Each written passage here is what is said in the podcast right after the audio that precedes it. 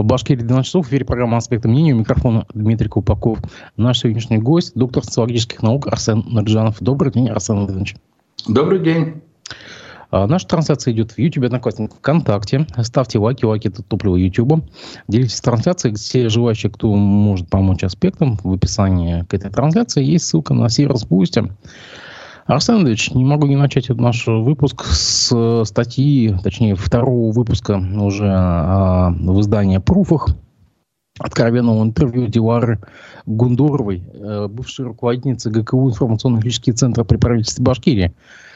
А, мы с вами наблюдаем что-то того, чего раньше не было. Когда отставной чиновник а, буквально вываливает всю грязь, не грязь, может, и компромат на бывших своих а, шефов. А, что вас поразило в этой истории? И можно ли найти аналогии в, в истории а, как бы, бюрократии Башкирии?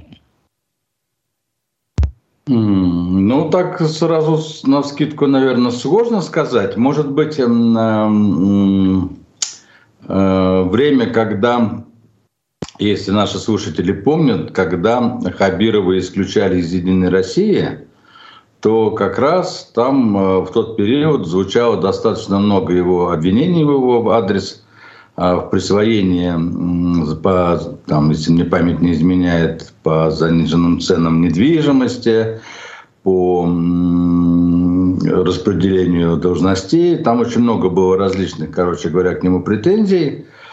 И вот мы тогда впервые услышали, что, оказывается, какое-то вот такое вот теневое движение происходит у нас, э, которого мы не видим. Ну, потом времена изменились, и снова вот тишь да гладь, да божья благодать.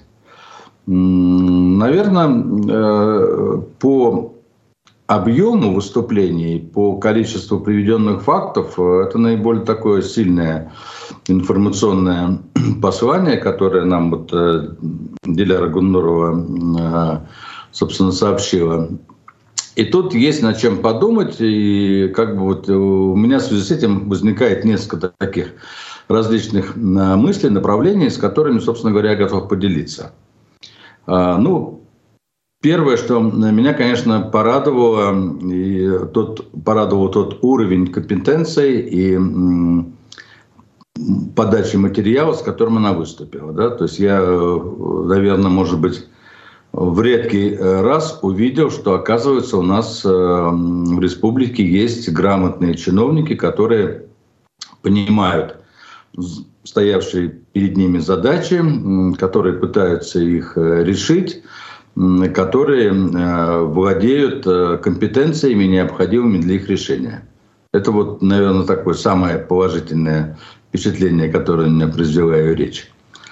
Второе, конечно, э, эта ситуация возникла, скорее всего, только потому, что из-за вот э, внутренних трений, насколько я понимаю, она осталась без работы, ей сейчас ничего не предлагают. И фактически это вот такой, знаете, шаг обращения к общественности, э, в том числе и к, к изданиям, которые находятся в определенной позиции к руководству республики, как бы вот рассказать общественности о том, что происходит. Хотя, конечно, более правильно было бы, если бы а, вот, информационно-аналитический центр, который она возглавляла, а, занимался бы этим с самого начала, периодически выпускал бы какие-то информационные бюллетени, пресс-конференции, пресс-релизы, э, хотя бы перед журналист, для журналистского сообщества, тогда многие вещи бы были заранее бы известны, профилактированы, и, и я думаю, многие э, товарищи, которые упоминаются там в ее, вот, э, в ее рассказе, они бы, может быть, по-другому себя вели, подумали по-другому бы. Жалко, что вот у нас все это происходит только после того, как человек теряет Арсен, должность. Арсен Ильич, смотрите, смотрите, вы, вы меня тоже натолкнули такую мысль, то, что она заговорила только после того, как потеряла все. И как бы ее сейчас многие блогеры, многие как бы комментаторы представляют как Отчепенко, которая там лишилась постов, э, лишилась власти, лишилась должности, и она мстит. А, ну, вы знаете, как бы, может быть, напутствие как бы всем остальным чиновникам, что лучше публичность, чем тише кабинетов. Ну, конечно, если бы, ну, понимаете, ведь э, информационно-аналитический центр мог построить свою работу несколько по-другому.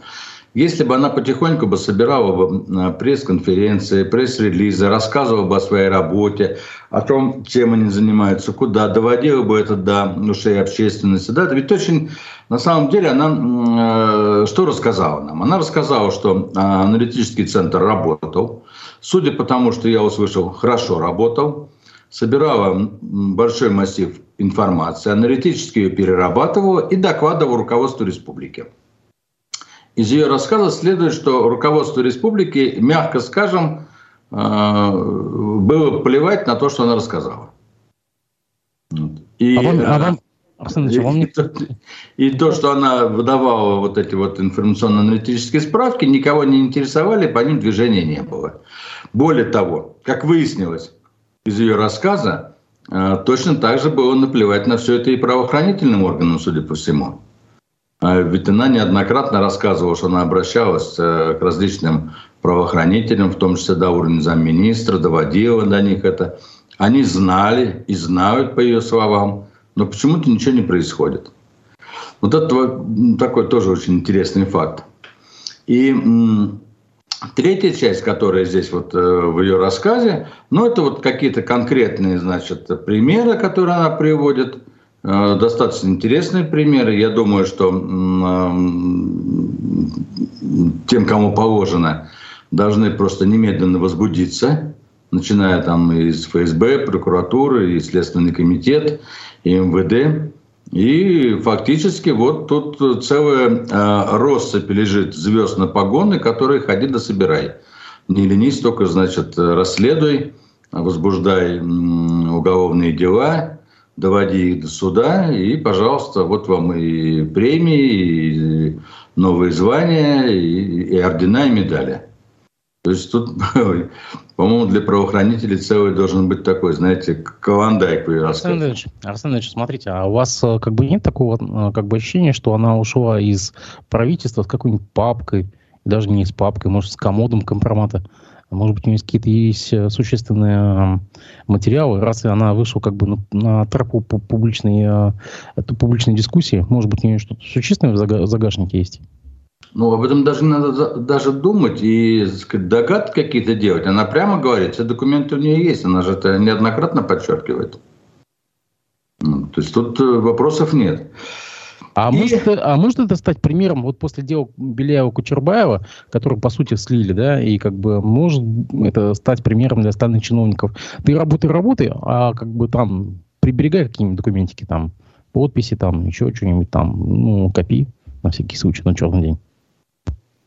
Ну, она же привела несколько примеров э, и с новоиспеченными министрами, которые приходили на, там, на 90 дней, и потом, когда понимали, что им под, подсовывают документы, которые они должны подписать, эти документы относятся к прошлым периодам, и подписание этих документов будет являться нарушением бюджетного кодекса, и, соответственно, потом будут э, последствия в виде уголовных наказаний за нарушение бюджетного кодекса, они уходили. Она же об этом рассказывает как раз что никто не хочет э, приходить на место министра, подписывать заведомо неправовой документ, чтобы потом, значит, вот повторять судьбу Беляева-Кучербаева. Здесь Понимаете, у нас аналитическая передача, и, наверное, э, нам надо оставить это все для разбирательства в правоохранительных органах, чтобы они разобрались и рассказали нам, что же там происходит. Но э, мне бы хотелось сейчас э, сказать об общей картине, которая сложилась из ее выступления. Э, ну, во-первых, она, конечно, охарактеризовала нынешний правящий бюрократический режим, который сложился в республике, мягко скажем, некомпетентным. И эта некомпетенция прежде всего идет от главы республики Радия Хабирова. А, имея такой эм, аналитический массив на руках, который позволил бы увеличить э, республиканский бюджет и позволил бы э, сделать республике дополнительные шаги в улучшение э, своего состояния, вот того, той алги, о которой нам уже 4 года и сейчас еще на 4 года пытаются нам рассказать, А что такое догнать и перегнать там Татарстан, сделать рывок. Это прежде всего нарастить бюджетные потоки, чтобы была возможность создавать новые рабочие места, новые производства, новые детские сады, ну и так далее. Соответственно, а, вот этот вот э, массив информации, который можно было использовать на благо республики, я так понимаю, никем не использовался. Очень интересно было рассказано про город и про источники, которые дополнительного финансирования можно было найти бюджета в городе. Я так понимаю, тоже не использовался. То есть компетенция мэра города нынешнего поставлена тоже под большое сомнение. Ну, насколько я понимаю, ни мэр, ни глава республики сегодня не отвечают тем требованиям главе республики и главе города, которые, собственно говоря, должны предъявляться в современном, в современном э, мире. Второе. Э, она рассказала, что э, достаточно многие назначения связаны с назначением по дружбе, назначением любовниц. То есть какой-то вот между собойчик образовался. Я не удивлюсь, если там она намекнула, я так понял, что какие-то там еще и оргии у них постоянно происходят.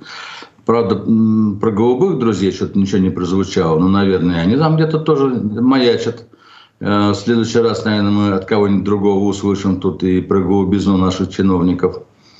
Так вот, здесь как раз, э, понимаете, такой сложился вот конгломерат – а людей, которые назначаются, и она это подчеркнула, по принципу «я ему доверяю», а не по принципу компетенции. Ну и по принципу, вот, значит, друзья-любовники. То есть, получается, а, такими широкими мазками она нарисовала ситуацию, которая показывает, что, в принципе, все руководство высшей республики малокомпетентно, малообразованно и не имеет, по большому счету, необходимых навыков в управлении таким, такой большой агломерацией, как Республика Башкортостан. Вот это я очень хорошо услышал.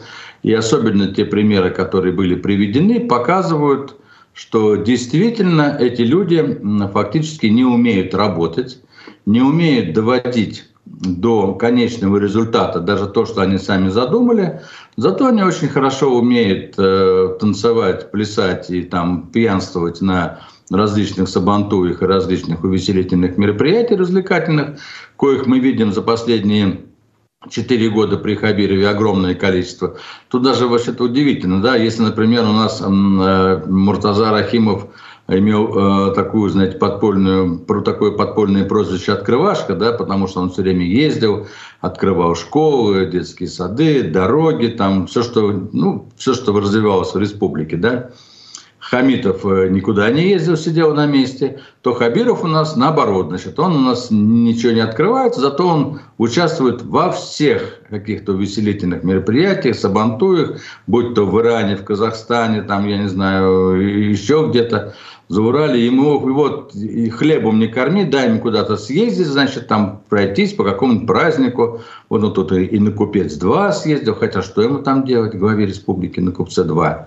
У него дело должно быть по гору. Он должен разбирать вот эти вот вопиющие случаи а, а, разграбления республики, коррупционные связи эти распутывать, где многомиллиардные деньги, значит, уводятся налево, направо из республики, должен а, с этим недостроем, который, значит, постоянно образуется у него, разбираться. У него есть чем заниматься, но он не хочет, судя по всему, этим заниматься. Ну, конечно, это же неинтересно. Это надо сидеть, вникать в бумаги, вызывать людей, требовать, снова проверять, снова вызывать, снова требовать. Короче, вести рутинную работу. А вот эта рутинная работа сегодня в республике, я так понял из ее слов, никто вести не хочет. В том числе, как выяснилось, и э, премьер-министр Назаров. Ведь если в какое-то время... Да нет, погодите, погодите, а что Назаров так э, красить э, э коричневой краской? На самом деле Назаров там не затронут вообще. Назаров? Назаров? Да. Но тогда вы плохо послушали ее э, интервью. Как раз э, к Назарову тоже достаточно большое количество претензий у нее, по, по, потому что она рассказывает. И именно в какой-то э, части именно он, как я понял из ее интервью, прикрывает э, вот эти вот многочисленные вот нарушения, которые там существуют. Ведь э, как премьер-министр, как правительство, они должны как раз разбираться с этим. Кому они выделяют деньги, как они расходуются, что строится, когда строится, а кто это? Кто должен контролировать Беляева, Кучербаева, вице-премьеров, кто? Это прямая обязанность э, премьер-министра. Ну, извините, но всякие Беляева, Кучербаева по, напрямую подотчетных Хабирова. А, это не так. Они ну, относятся к правительству. Ну, формально, Правительстве... формально к правительству, формально. А напрямую... Ну, раз, раз формально к правительству относятся, то и правительство должно их, соответственно, здесь проверять. Давайте почитаем чат. Смотрите, Данил Манцев. Некомпетентность чиновников, по мне, носит системный характер. Это очевидно, исходя из результатов их деятельности, кумовство и так далее. Очень этому способствует. Далее. А, а, Мариат ах, ах, Меров Извините, плохо, просто я самое читаю. Звук прибавь, пожалуйста. А? Тебя сюда плохо слышно. Ж, это жалуются нас слушатели все время на этом. Сейчас много некомпетентности. Такие люди делают карьеру. Главное угодничество. Ну вот, собственно говоря, наши слушатели, они подтверждают это. А давайте все-таки подытожим тему. Что для э, вот этой дамы, э, для чиновницы, э, во что это все выльется? Вот Гундорова пострадает, на ваш взгляд? Какой у вас прогноз? А будет ли уголовное дело за клевету, будет ли еще что-нибудь? А, судя по тому, что я слышал, и по той подаче, которую она делала, она девушка подготовленная, понимает, э, на что она идет. Вряд ли она что-то бы озвучивала без подтвержденных документов, без аналитических справок, и она сама об этом говорила что, а, натолкнувшись на стену непонимания с правоохранительными органами республики, она вынуждена была обратиться в Росфинмониторинг. И я думаю, что а, в какой-то степени а, федеральные власти должны быть заинтересованы в том, чтобы сейчас накануне новых ну, губернаторских выборов в республике посмотреть пристально, что здесь происходит. Э, да, очень важно прозвучало то, что она говорила о том, что вот для администрации президента и для верховной власти России все это, в принципе, мелочи. И мы это все знаем. К сожалению, э, власть прекрасно понимает, кто и где, как у нее ворует, но при этом э, та коррупционная система, которая сложилась в России, она как раз позволяет э, огромному количеству коррупционеров чувствовать себя во власти вольготно, потому что власть на это не обращает внимания. Они для нее близкие свои, в отличие от, например, тех же, кто выступает с, с точки зрения оппозиции к этой власти. Поэтому как правило, позволяет, э, закрывает глаза на различные нарушения, да, и вот мы понимаем, что и правоохранительные органы тоже так же себя ведут, закрывают глаза на различные правонарушения.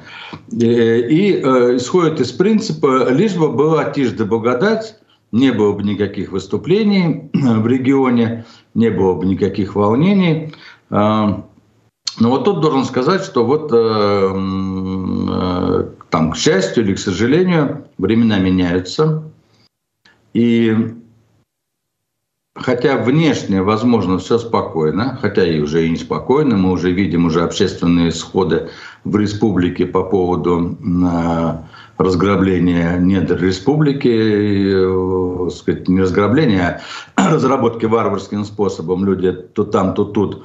Причем не в каких-то продвинутых городах, там, а совершенно таких обычных сельских населенных пунктах выступает против хищнического истребления простите, природы Башкирии, то впереди у нас а, не менее захватывающее а, цирка, не менее захватывающее цирковое шоу под названием «Выборы а, президента России» в марте месяце – и вот я думаю, к этому времени как раз все, что накопилось, все оно и начнет куда-то прорываться. Потому что я вижу, как сейчас проходят выборы. Они совершенно людям не интересны.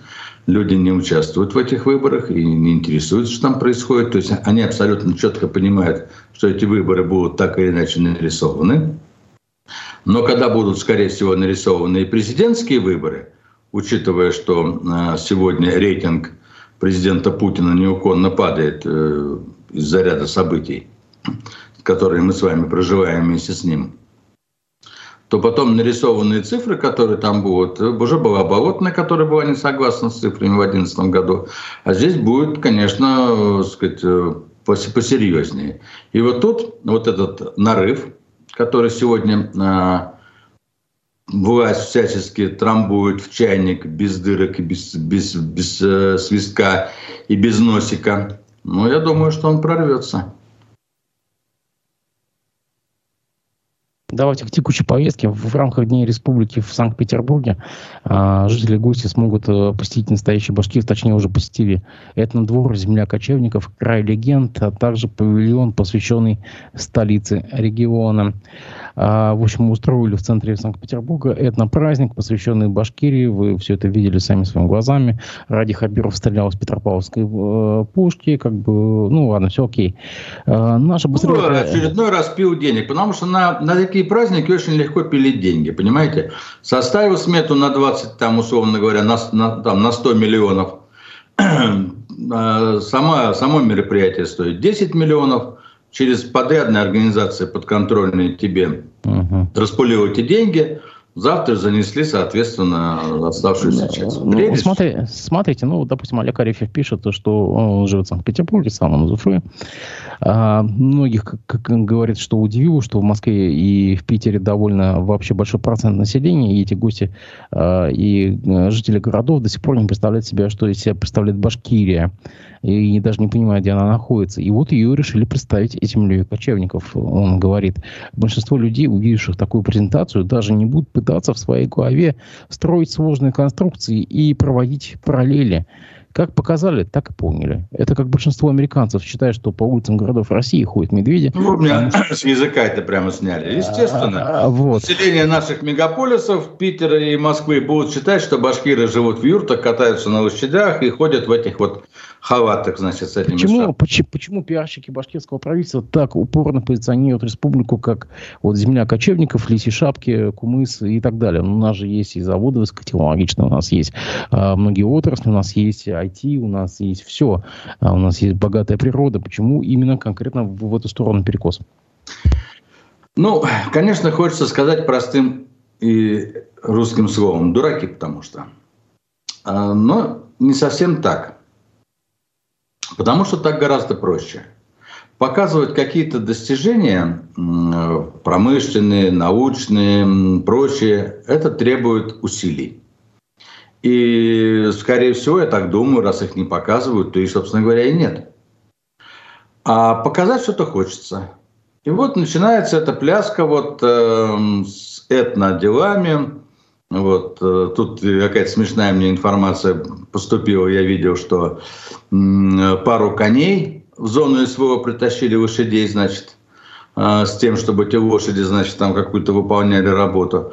То есть голова, к сожалению, и путинская, и, соответственно, губернаторская, и многих его чиновников, они сегодня повернуты не в будущее, а в прошлое. И мы этому, этому находим все больше и больше фактов.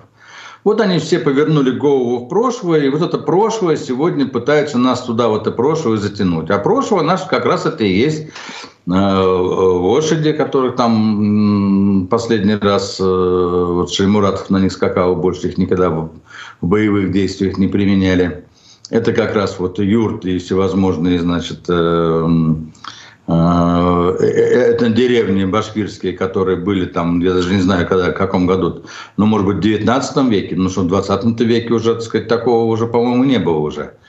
По крайней мере, после того, как советская власть Башкирии тут э, в 23-х годах развивалась, уже, по-моему, там из этих юрт тоже переезжали нормальные дома. Но вот хотят туда нас 19-18 век окунуть постоянно. И это дешево. Это дешево, но, конечно, это все имеет два аспекта. Первый, еще раз говорю, это фактически, на мой взгляд, просто увод денег бюджетных, распил и воровство этих денег, скорее всего. Потому что на этих мероприятиях, ну, сами понимаете, праздник прошел, не надо все остальное, вот надо какую-то вещь поставить, да, ну, условно, детский садик, надо его поставить, чтобы он был, да, деньги на него бюджет выделил, надо его предъявить, понимаете, как вот с Кучербаевым, например, там, с Беляем, очистные сооружения построили, запустили, вот предъявите их. А праздник что? Да, читали с бумажки, провели праздник там, провели праздник здесь, деньги потрачены, но не надо показывать никакого результата, понимаете, физического. А Хорошо этот праздник прошел, поохали, мы с вами там не были, не видели его. Может быть, он там вообще прошел, понимаете, там за три копейки и там, ну, спустя рукава. И что? Ну да, Хабиров там выстрелил с пушки. Ну, это все, в общем, не знаю, все это, э, и, и во-первых, во-вторых, на фоне на происходящего СВО, того, что у нас фактически сегодня люди гибнут на Украине, приходят сюда ранеными, я не видел ни одного мероприятия в республике, большого, где бы рассказывали о том, что происходит с теми э, людьми, которые приходят на излечение в республику. Какие реабилитационные мероприятия с ними проводятся, где они восстанавливают свой морально-психологический значит, статус, понимаете, как их лечат, сколько в санаториях э, республика выделила мест для лечения этих раненых, понимаете. Расскажите, пожалуйста, как вы заботитесь о наших людях?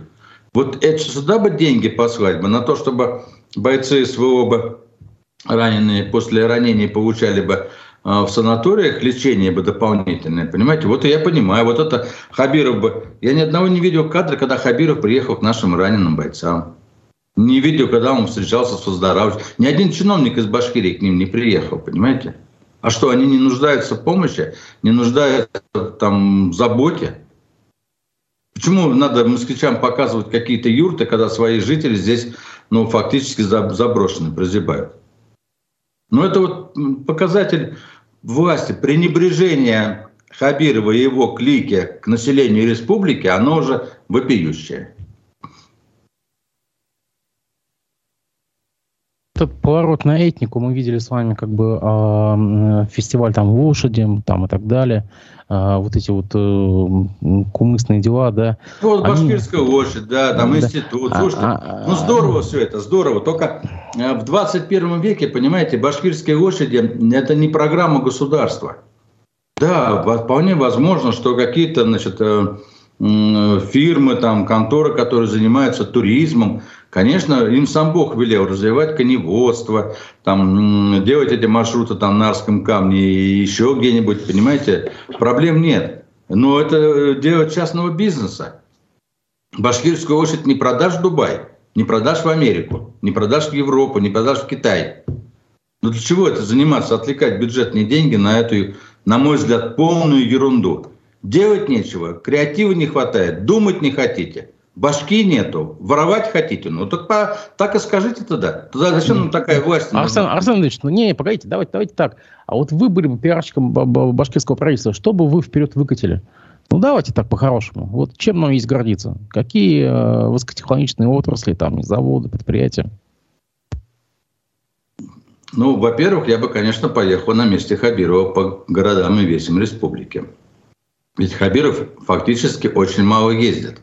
Он мало представляет себе, что происходит в республике, в деревнях, в райцентрах. Многие из них он вообще ни разу не посещал. Да, он куда-то выезжает, но все эти поездки его, они мало связаны с реальными чаяниями людей. Он не встречается с людьми, он не, произ... не проводит сходы, он не слышит чаяния простых людей в республике. Э, и западной части, и в Зауралье.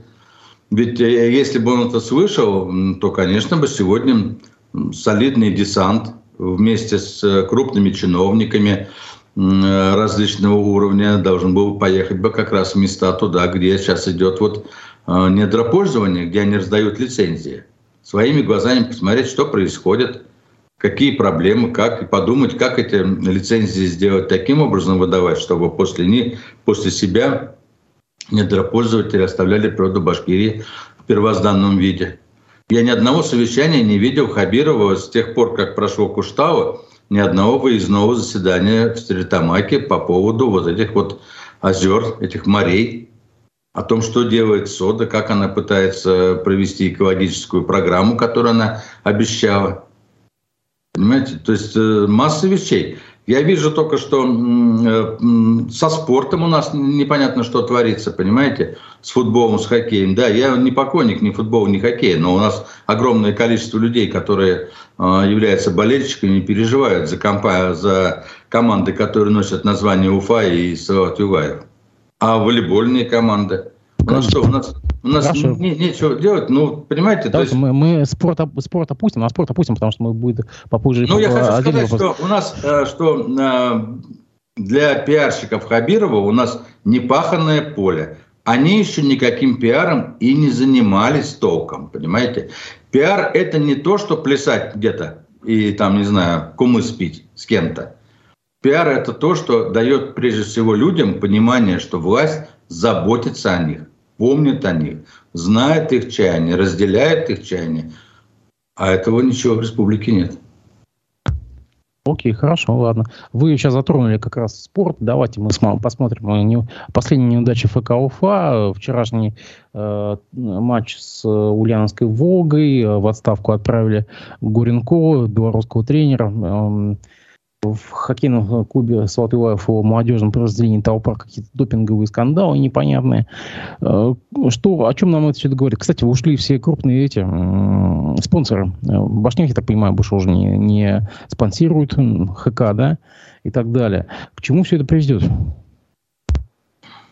Ну, к чему это? Это как раз вот последствия пиара нашего дорогого Ради Хабирова вместо того, чтобы системно заниматься этими вопросами, вот э, занимались, занимались, да занимались. Строили, строили и построили. Надо возвращаться к истокам. Надо заниматься э, пропагандой массового спорта. Надо строить детские площадки, футбольные, хоккейные. Надо воспитывать своих ребят и не пытаться замахиваться на то, что невозможно. Играть на том уровне, который есть, и потихоньку его повышать нужна, еще раз повторю, системная работа, так как и везде. А у нас системной работой никто не хочет заниматься. Вот как раз если возвращаясь к интервью Диляра, очень смешно она рассказывала про Марзаева и вообще про министров, э, которые, приходя на новую должность, только через 9 месяцев начинают понимать, куда они попали, потому что несколько месяцев у них проходит на получение подписи, на наем секретаря, водителя, на расставление всех друзей по местам. И, значит, соответственно, вот где-то только через 9-12 месяцев очухавшись, министр понимает, куда он попал. Вот, в частности, приводил Марзаева, который через год с одного поста сразу же убежал на другой. То есть, ведь э, э, это же системная работа когда каждый день, каждый день надо заставлять людей двигать. Для этого надо энергию вкладывать, понимаете, надо проверять, спрашивать, смотреть, ездить. А этим никто не хочет заниматься. Ну, это и со спортом также. Да, все хотели а, поставить на, там, на эти клубы своих друзей, товарищей. Так я понял, Хабира своих друзей же туда расставил. Там, нынешнего, нынешнего иноагента Мурзагова, насколько я помню, на футбольный клуб. И второго друга, господи, фамилия сейчас вылетела, на, на хоккейный клуб. Баширов. Баширова, да, которых он привез с Красногорска. Ну вот, вот компетенция этих людей, понимаете? Вот, вот эти друзья, которым он доверяет, вот они все и довели вместе с ним до, до ручки. Что тут говорить-то? Хотите такое руководство, идите, выбирайте дальше. Хабирова выбирайте и всю эту клику дальше выбирайте. И тогда я не удивлюсь, что у нас через несколько лет вообще никакого спорта не будет в республике. Как вы себе видите город Уфу без хоккейного клуба? Не надо спрашивать об этом меня, спросите об этом у Хабирова. Это он и его люди доводят хоккейный клуб до того, что у нас не будет хоккейного клуба. Это не я довожу. Между тем, а, в Уфе творится что-то неожиданное, что-то не, не, неизвестное. Жители Уфы начали жаловаться в социальных сетях на то, что кто-то неизвестный рушит стихийные мемориалы Евгению Пригожину и Дмитрию Уткину. Оба признаны героями России, напомню.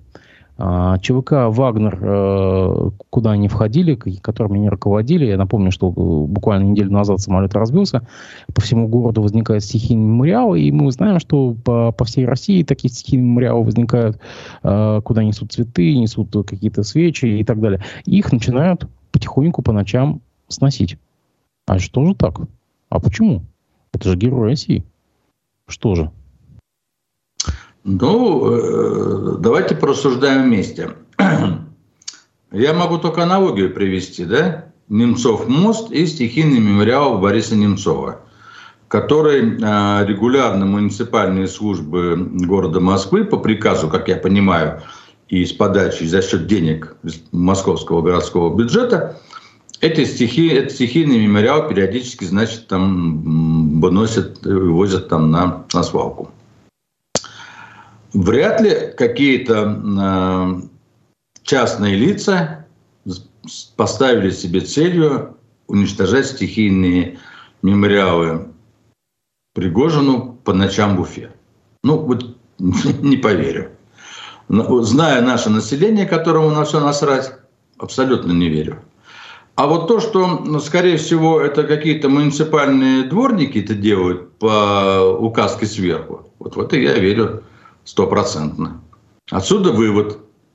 Эти стихийные мемориалы, скорее всего, убираются по приказу власти. Возникает второй вопрос. А с чего бы нашей городской власти ну, озаботиться, озадачиться этой вещью? Никаких прямых предпосылок я не вижу. Значит, это пришло из Белого дома нашего. А чего бы нашему Белому дому этим заниматься? Значит, он получил указание с другого места. От какого? С администрации президента э, Российской Федерации.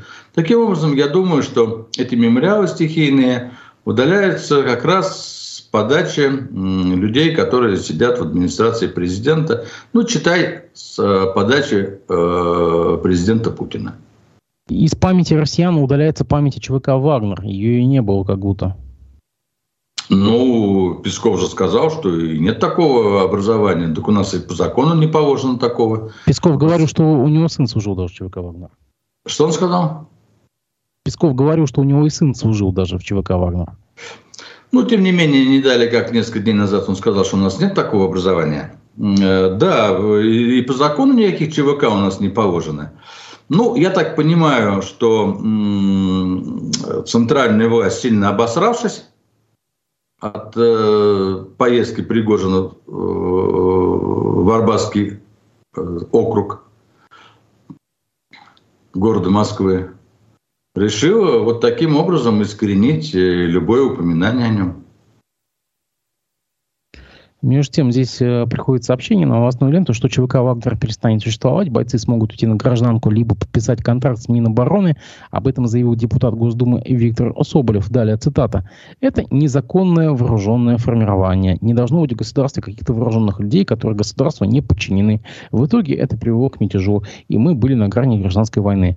Вот что меня в словах Соболева напрягает – извините, вы несколько лет как бы не, не видели проблемы. У вас несколько лет существовало вот незаконно вооруженное формирование. Оно, по словам президента Путина, получало миллиарды прямо из бюджета. И сейчас вы только увидели, что, оказывается, это незаконно вооруженное формирование. Как можно жить в, в шизофрении? Это же, ну, ну, ну, реально, на самом деле, как бы непонятно. То есть вы одной рукой финансируете, а потом вы говорите, что это незаконное вооруженное формирование.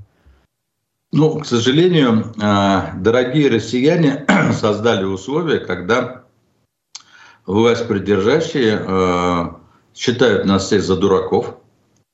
И, конечно же, э, построили такую страну тотального вранья, зазеркалья, где делают, что хотят. И поэтому тут не надо искать стыковок, почему вчера молчал, а сегодня он говорит. Это все звенья одной цепи. А в чем тогда он не спрашивает про частные армии Кадырова? Если на сток пошел, что частной армии не положено. У нас еще одна частная армия есть в Чечне, у Кадырова. Об этом почему вопрос не стоит тогда? Понимаете, тут слишком... Э, эти вопросы бесполезно задавать. Вот э, только что Диляра нам показала. уровень компетенции власти, отношение власти к, э, ну, к тому, что происходит, к своим прямым обязанностям по защите бюджета, по защите конституционного строя, по защите законов Российской Федерации. На все это власть наплевала на всех уровнях.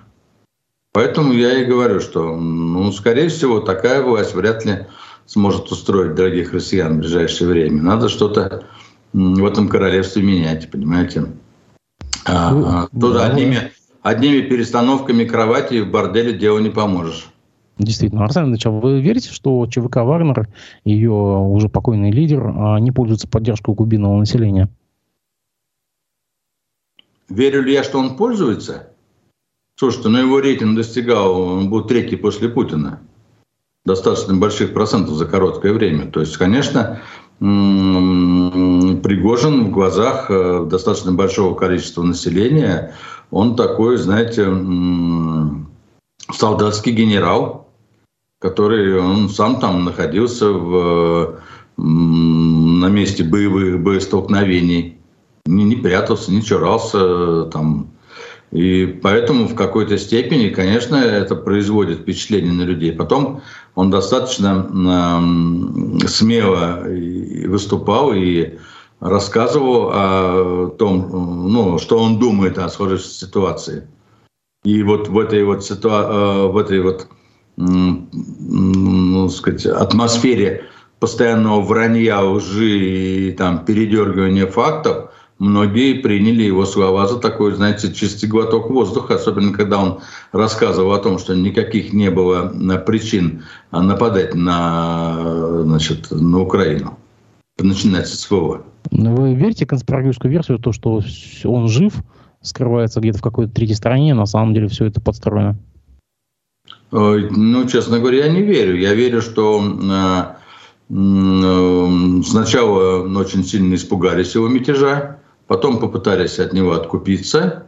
А когда откупились, э, ну, решили, что, наверное, на этом и хватит ему. И это, на мой взгляд, скорее всего, это подстроенная искусственная катастрофа самолета. Там не суть какая. Там ракета туда влетела, бомба там взорвалась. Это не важно. Важно, что она искусственно подстроена. Сейчас пропаганда разгоняет версию, то, что э, катастрофа была построена англичанами и французами. Да, конечно, естественно. Вы, а что? Э, СБУ украинская. Почему не СБУ-то украинская? Почему не, не, не прямой приказ Зеленского? Да, даже тут нисколько не удивляюсь. Тут знаете, сколько можно рассказать, кому это было выгодно. А потом э, я уверен, что есть огромное количество э, людей, которые служили с Пригожиным и просто его ненавидят. Ну, то, что нам показывали, вы же помните там э, эти, эту историю с Кувалдой и там о том, что рассказы о том, что в ЧВК были неуставные казни и расстрелы, значит, тех, кто покидал поле боя и так далее.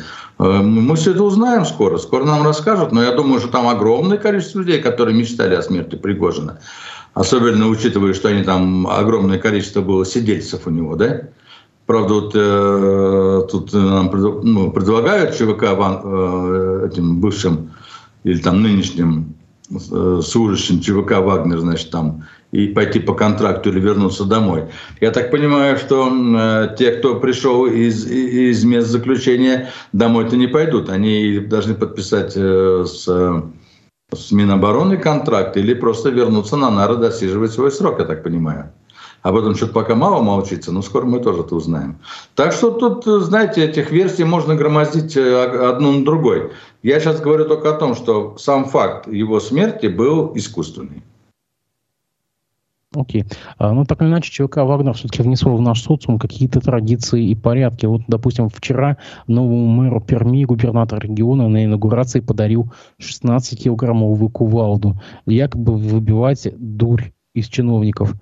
Вот, вот эта вот культура, она которая широко шагнула в массы, в наш социум, в глубинное население, оно вот все укоренилось. Это вот на самом деле так? Не знаю, посмотрим. Вот э, смотрите, э, и так мы видим, да, что власть делает все, чтобы народ ее, мягко говоря, не любил. кумовство, любовники, подбор по отрицательному, значит, эм, типу людей на свои места. То есть подбор верных, но некомпетентных, неумных, да, коррупция, ну, вот только что даже местная чиновница бывшая рассказала. То есть тот а, объем коррупции, который в республике, который она вскрыла, но он просто поражает, это ужасающий объем. А, соответственно, пренебрежение интересов людей полный, да, это мы видим на примере того, что даже спокойные башкиры то начинают возмущаться э, в республике. Э, Все это, наверное, э, приведет, может быть, к тому, что в какой-то степени не боятся власть придержащие, что такими подарками они покажут, значит, что надо делать простому народу, чтобы избавиться от этой власти. Ведь кувалда это не только выбивать, значит, чиновников из власти, но и кувалда это чтобы и народ всех чиновников вышиб и заменил на новых. Если вот этот тренд будет такой, ну, они сами сейчас закладывают в сознание, в сознание народа вот эту вот э, стратегему. Что хочешь решить вопрос, бери кувалду. Ну, молодцы, что, ребят, здорово. Это, вот самый лучший пиар, который вы придумали в таком случае. Тут у нас, кстати, на канале развилась э, как бы с разными спикерами, и провластными, и оппозиционными, э, дискуссия насчет холодного лета 53 года. Ведь большинство э, вот этих вот бывших э, наемников ЧВК «Вагнер», с которых, как вы сказали, сидельцы, да, они сейчас возвращаются в города и веси, и там появляются какие-то такие сложные криминальные истории, да, мы видели там. На ваш взгляд, повторится ли холодное лето? В той или иной степени, конечно, в той или иной степени. Вы же понимаете, огромное количество людей вышло, ну, я сейчас э, могу ошибиться в цифрах, но что-то около 70 тысяч, по-моему, сидельцев примкнуло в ЧВК «Вагнер», если мне память не изменяет, я такую цифру видел. Вот. Э, это же огромное количество людей, которые были осуждены и фактически не досидели свои сроки. Э, за э, те или иные преступления, да, то есть по многие мы видим истории, там люди буквально там три месяца побыли, там и тут же уже в ЧВК перешли. Ну и, соответственно, какой вывод они делают из всего этого? Они делают вывод, что, оказывается, э, есть варианты, когда можно за свое преступление не нести заслуженное наказание, а вот каким-то образом хитрым вывернуться. Ну вот сейчас они вот, э, окажутся реабилитированными, хотя я не очень понимаю, как, как это происходит, потому что никаких законов у нас, регламентирующих этого нет. Это опять все беззаконие стопроцентное. Ну, допустим, даже так. Но дальше вы должны понимать, что это люди, в принципе, асоциальные, опасные. Сейчас они выйдут с деньгами, да, там какие-то деньги им достаточно большие платили, там, ну, условно говоря, мы знаем, Э, контрактники примерно там выше 200 тысяч получают, да, с, там с боевыми, с фронтовыми, там, наверное, еще больше получается. А, но эти деньги, это же люди, которые, наверное, не а, потенциальные инвесторы, да, если бы они были бы а, добросовестными людьми, которые строили свою жизнь на, ну, как все остальные, то, наверное, бы деньги пошли бы куда-то на, на пользу. А скорее всего, все будет пропито достаточно быстро, прогулено. А дальше снова нужны будут деньги. Ну, вот тут, тут мы эти навыки, полученные ими, там и увидим на своей шкуре. На ваш взгляд, на, на ваш взгляд, э, практика вербовки заключенных так э, продолжится? Ну, сама по себе, в принципе, я уже говорил, отвечал на этот вопрос. Сама по себе эта идея не самая плохая. А, и э, если само СВО будет продолжаться дальше, почему бы нет? А, между тем, а, Наталья Зубаревич, э, экономист, сообщает, что количество зарегистрированных в Казахстане компаний с российским капиталом за год увеличилось на 70%. Об этом она сообщает в своем телеграм-канале. И также э, сообщается, что МИД Казахстана сообщил о, о завершении миссии генконсула России в Алмате Евгения Боброва. Мы видим совершенно разноправ... разные тенденции, разноправленные. Да? Нам буквально месяц назад господин Назаров сообщал о том, что некоторые инвестиционные программы с казахами будут перекорректированы, потому что повлияли санкции. А, что мы можем сказать сейчас о вот бизнесе с Казахстаном? Он идет нам навстречу или не идет навстречу? Он следует в фарватере санкций или наоборот сопротивляется им? Он портал в, э, как бы для э, параллельного импорта или уже нет? Что нам вот это все говорит? Ну, а, то, что российский бизнес бежит в близлежащие страны СНГ, это да. А, ВВП Армении 10% вырос. Это огромный рост за прошлый год. То же самое происходит с Казахстаном, с Грузией, как ни странно, с Киргизией. То есть люди туда готовы ехать. То есть в этом плане все нормально. Все, кто может, текают из России, это, это понятно. А, ну, а, соответственно, кто это прежде всего? Это прежде всего мозги, это прежде всего люди, которые могут создавать рабочие места, это прежде всего предприниматели. И это очень плохо. Потому что самое дорогое, что у нас есть, это человеческий капитал. Напомню, что сейчас в стране, и, кстати, недавно и на республиканской оперативке прозвучало, проблема номер один – это нехватка кадров. Кадровый голод колоссальный в стране. И он будет только нарастать, к сожалению. Еще э, я достаточно много лет э, работаю на кадровом рынке, вот, э, выпуская там такое печатное издание газету «Работа для вас». И еще лет 6-7 назад своими сотрудниками общаясь, я как бы на оперативках смеясь, фантазируя, рассказывал, что скоро нам не хватит мигрантов, и мы начнем завозить сюда, значит, работников из Африки. Ну, к сожалению, прошло всего 6-7 лет, и действительно, вот сейчас мы с этим сталкиваемся, мигранты ехать больше не хотят, ну, курс доллара невыгодный, а, соотношение рубля-доллара невыгодны, мигрантам гораздо э, проще поехать в другие страны, где они заработают больше, а Российская Федерация сейчас прорабатывает вопрос именно завоза рабочей силы из Африки. Ну, то есть мы рождены, как говорится, чтобы сказку сделать былью. Это вот одна часть. Вторая часть, что касается э, позиции Казахстана. Казахстан неуклонно на протяжении нескольких последних месяцев э, мягко освобождается от объятий России и дрейфует в сторону, прежде всего, Китая, конечно, и в сторону мирового сообщества, так или иначе, ужесточая всевозможные нормативные документы, приводя их в соответствие с международными санкциями. То есть Казахстан из такого, знаете, ну как бы вот друга, который рубашку за тебя порвет, превращается в достаточно отстраненный субъект, который старается не поссориться с э, внешним миром и э,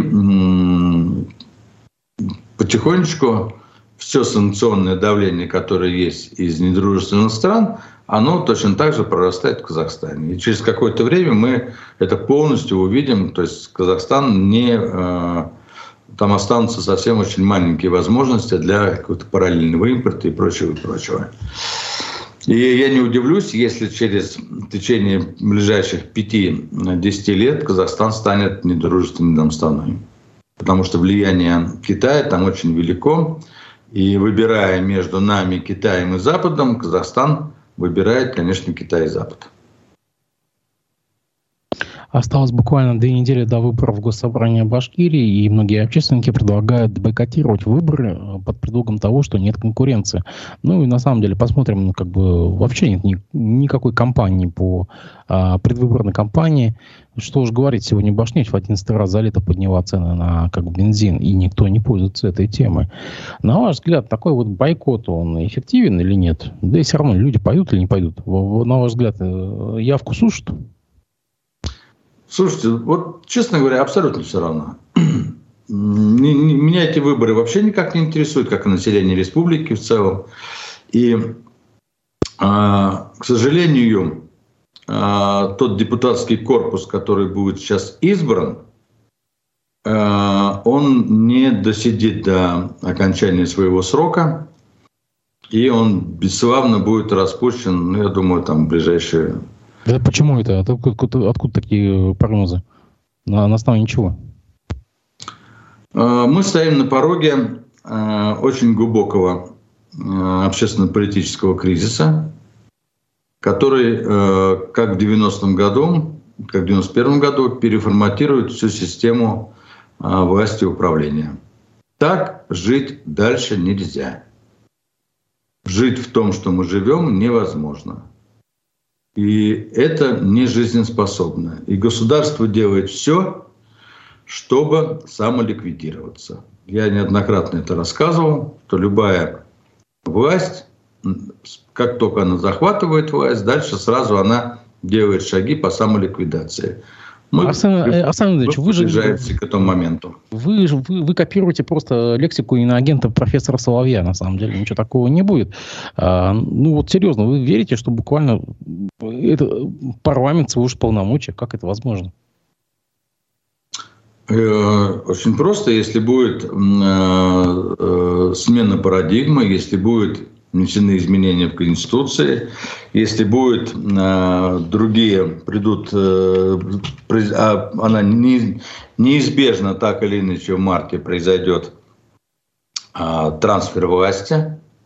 Я думаю, что э, трансфер власти приведет к, к очень многим изменениям в стране, независимо от того, кто туда придет. Кто бы ни пришел э, на смену Путину, он столкнется с тем, что страна находится в глубочайшем кризисе. И выход из этого кризиса – это проведение реформ, это борьба не на словах, а на деле с коррупцией, это э, чистка элит, это создание конкурентоспособных политических э, партий на территории Российской Федерации, это контроль общества над властью, без это свободные СМИ, это независимые суды, без этих инструментов мы, ну вот, ну, ну вот читайте интервью вот высшего чиновника информационно-аналитического центра. Понимаете, если вдуматься, то та картина, которую она нарисовала, она фактически э, следующая нами захватили и правят оккупанты, которые хотят уничтожить нашу страну. Ну вот Александр Ильич, все, все, что вы сейчас перечислили, это, знаете, вот, вот то, что там свободные СМИ, преобразование, реформы. Ну, фантастика, на самом деле. Ладно, э, как бы, черт бы с ним. А, вы знаете, а, вы, э, нет, это не фантастика, а, потому что общественно-политические процессы, которые происходят в России, они не уникальны для России они а, много раз уже происходили в других странах. И вот это вот э, э, сказать, то, что, то, что происходит, оно фактически описано наукой. И что будет дальше, тоже наука может теперь, а, соответственно, строить гипотезы, которые подтверждены другими, соответственно, фактами. И на основании этой гипотезы может строить предположение. Я ученый, я знаю предпосылки, я знаю, как это было, я вижу, как это будет. Мы неизбежно с этим столкнемся. Именно э, кризис власти, он как раз и заключается в том, что население абсолютно дистанцировалось максимально от принятия властью решений. Вы хотите депутатов, черт с вами, выбирайте кого хотите, мы здесь ни при чем. Мы их не выбирали. Мы им никакую легимитизацию не давали. Да. Вот что происходит сегодня. Ну, Монсон, Монсон, Монсон, Бузыкаев и прочее. Ну ладно, хорошо.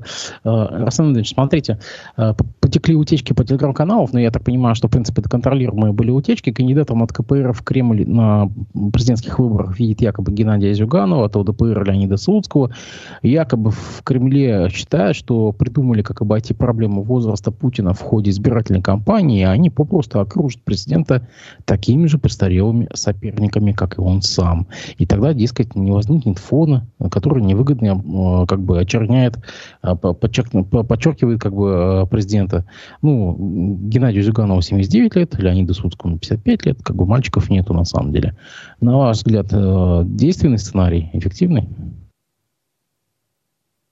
Ну, сценарий был бы эффективен, но вопрос в том, что по тем данным, которые есть у меня, Путин сегодня не имеет 50% поддержки населения. Она снизилась достаточно резко. А сколько? Ну, по, по моим оценкам, это порядка 35% сегодня.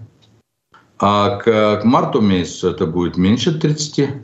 Это будет, когда начнутся выборы, это будет 25, а то и 20.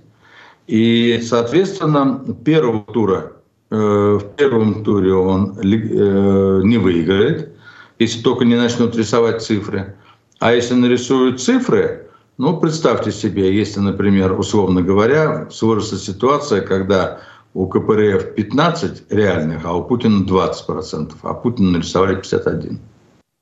Вы уверены, что КПРФ будет молчать и не станет триггером, который поднимет флаг о том, что выборы сфальсифицированы? Я очень сомневаюсь.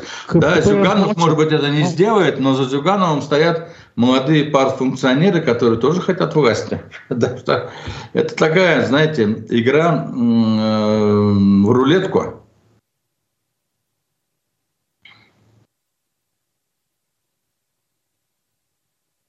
как бы э, кто может поднять этот флаг? Леонид Зюганов. Кто там? Ну вот кто? Вот реально. Давайте по персоналям пройдемся. Опыт показывает, что э, э, такие вот вещи, как выборы, являются достаточно сильным триггером для начала изменений. Не знаю, кто там, кто это будет, не, не хочу гадать, не представляю себе, потому что не знаю конфигурацию, которая сложится э, к марту месяцу ну, я имею в виду из э, участ, участников выборов к тому времени, но то, что это будет очень э, мощный триггер для начала изменений, и им воспользуются, в этом нисколько не сомневаюсь. Ну, смотрите, э, давайте во вторник, 12 сентября, мы с вами также созвонимся в это же время и подведем итоги выборов. И посмотрим, что, как произошло, и какие были раскладки, и кто как прошел, как кому что нарисовали. Арсен Ильич, благодарю вас за то, что вы нашли время выйти в эфир. Давайте через две недели увидимся с вами и подведем итоги тому, что мы сейчас сказали. Всего доброго, до свидания. До свидания, всего хорошего.